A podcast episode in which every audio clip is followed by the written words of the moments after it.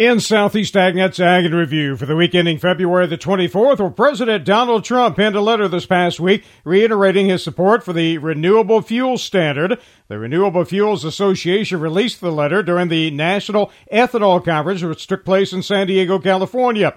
Trump told the ethanol industry in the letter that your president and this administration values the importance of a renewable fuels to America's economy. R F A President and C E O Bob Dineen thanked Trump for reaffirming his support, which had been in question because Trump appointed former Oklahoma Attorney General Scott Pruitt to head the Environmental Protection Agency. Pruitt had close ties to the fossil fuel industry, but has upheld that he will enforce the R F S as per the laws set by Congress.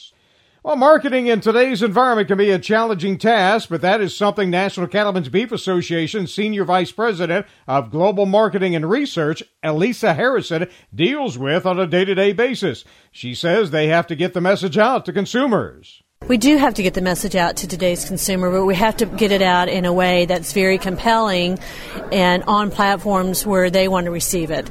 And that is, you know, those number of platforms and the ways that consumers want to receive information continue to grow. So we have to be everywhere the consumer is with the information that they want. When we look at this information, they have a lot of questions about beef production, and that's really one thing that you're all trying to solve, isn't it? It is, but you know, the consumer today has questions about everything that they're buying. Very curious, they have access to a ton of information on the internet, and so beef is no different. And we have a great story to tell, we have great information, backed up by science, pr- supported by experts, so it's just a matter of being diligent, making sure we have the right information to the right consumer at the right place. You mentioned this year at some point you're going to launch a new image Image campaign. I'll let you explain that. We are, you know, certainly some of our best spokespeople are farmers and ranchers. But at the same time, where consumers are telling us that they trust them. They want to know who produces their product. They want to know where it comes from. They want to know how they're producing it.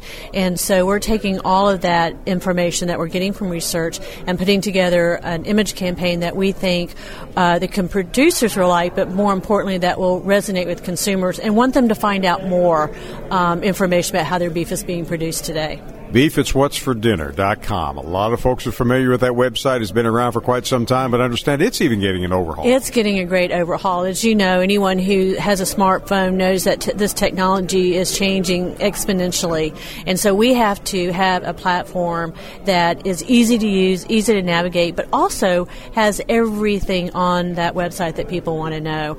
Currently, we have seven or eight different websites with different kinds of information. We're rolling all of that information. So you can go and find information for recipes, about the cuts, but also about the producers and how they're producing the product today. So it's a one-stop shopping for consumers. Obviously, this is a national effort, but on a local effort, what can individual producers do in your mind?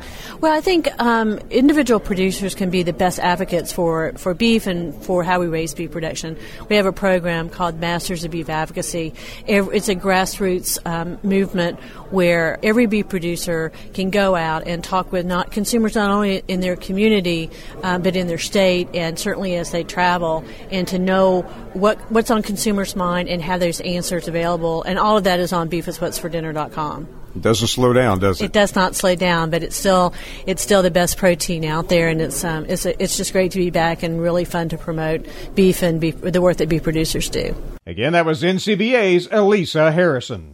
Well, the sales closing deadline for purchasing crop insurance is upon us once again. Tyron Spearman reports farmers need to be in touch with their crop insurance agent soon if they have yet to do so. Farmers need to be thinking about the deadline coming up February the twenty-eighth on peanut crop insurance. Peanuts can be insured under the multi-peril crop insurance program offered through the Federal Crop Insurance Corporation. Insurance coverage comes under two main categories. One is catastrophic. The second one is buy-up. Catastrophic coverage means it's paid a flat per-crop fee and compensates farmers only for yield losses in excess of fifty percent. The uh, C A T coverage pays indemnities based on fifty-five percent of the peanut insurance price selection amount.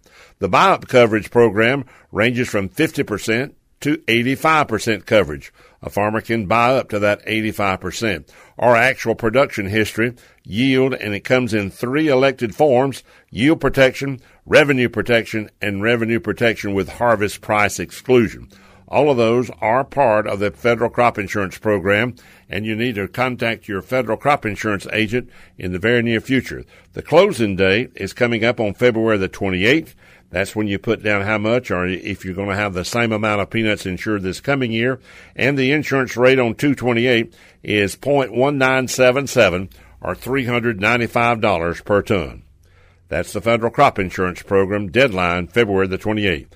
I'm Tyron Spribin for Southeast Agnet.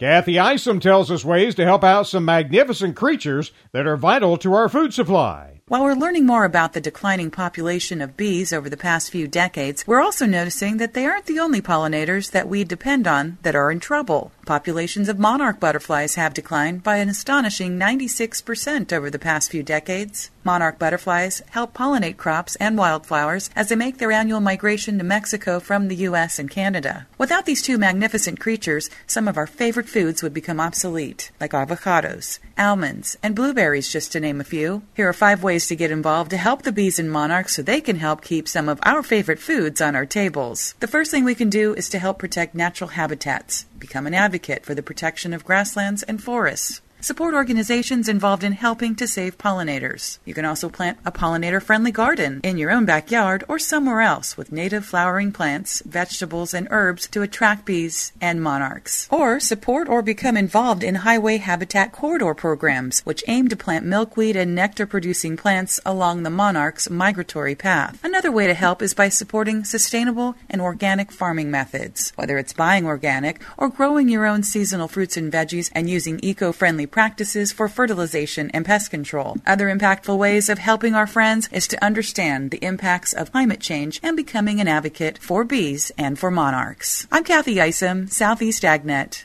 And to wrap up this week's podcast, Everett Grinder talks about how farming technology continues to grow. I probably had a dozen or more stories last year about new mechanical devices that are being invented, developed, and produced to help farmers produce and harvest a crop. Machines and tools that can replace human hands. We call it technology. The development of this technology isn't likely to cease anytime soon. It's driven by need. One item currently under development is a mechanical strawberry picker. See, strawberries are a crop that have to be picked when they're ready. The amount of help required might not be available when it's needed, and next week will be too late. And there are other crops just like strawberries. So, build a machine. A machine can be put to work anytime and save a crop. By the way, did you know that a hoe was once a piece of farm technology? And that's Ag Review for today. Everett Grinder, Southeast Agnet. Those reports and more for this past week can be found on our website, southeast agnet dot com. Randall Wiseman, Southeast Agnet.